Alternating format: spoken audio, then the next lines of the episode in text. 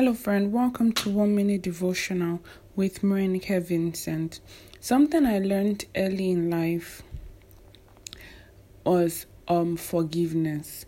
I learned that holding a grudge against someone um is like drinking poison and expecting the person to die. And I've noticed also that many times the person doesn't even know. The person is moving on with their own life doing well, increasing, and then we are there, we are stuck because of unforgiveness. So, is there somebody that you're holding in your heart and you have refused to forgive the person? I know it will be hard. I know the person may have done something really, really bad. But know that it's you that is affecting, it's you that is stuck not the person. It's you that is taking the poison that is destroying you on your inside, not the person.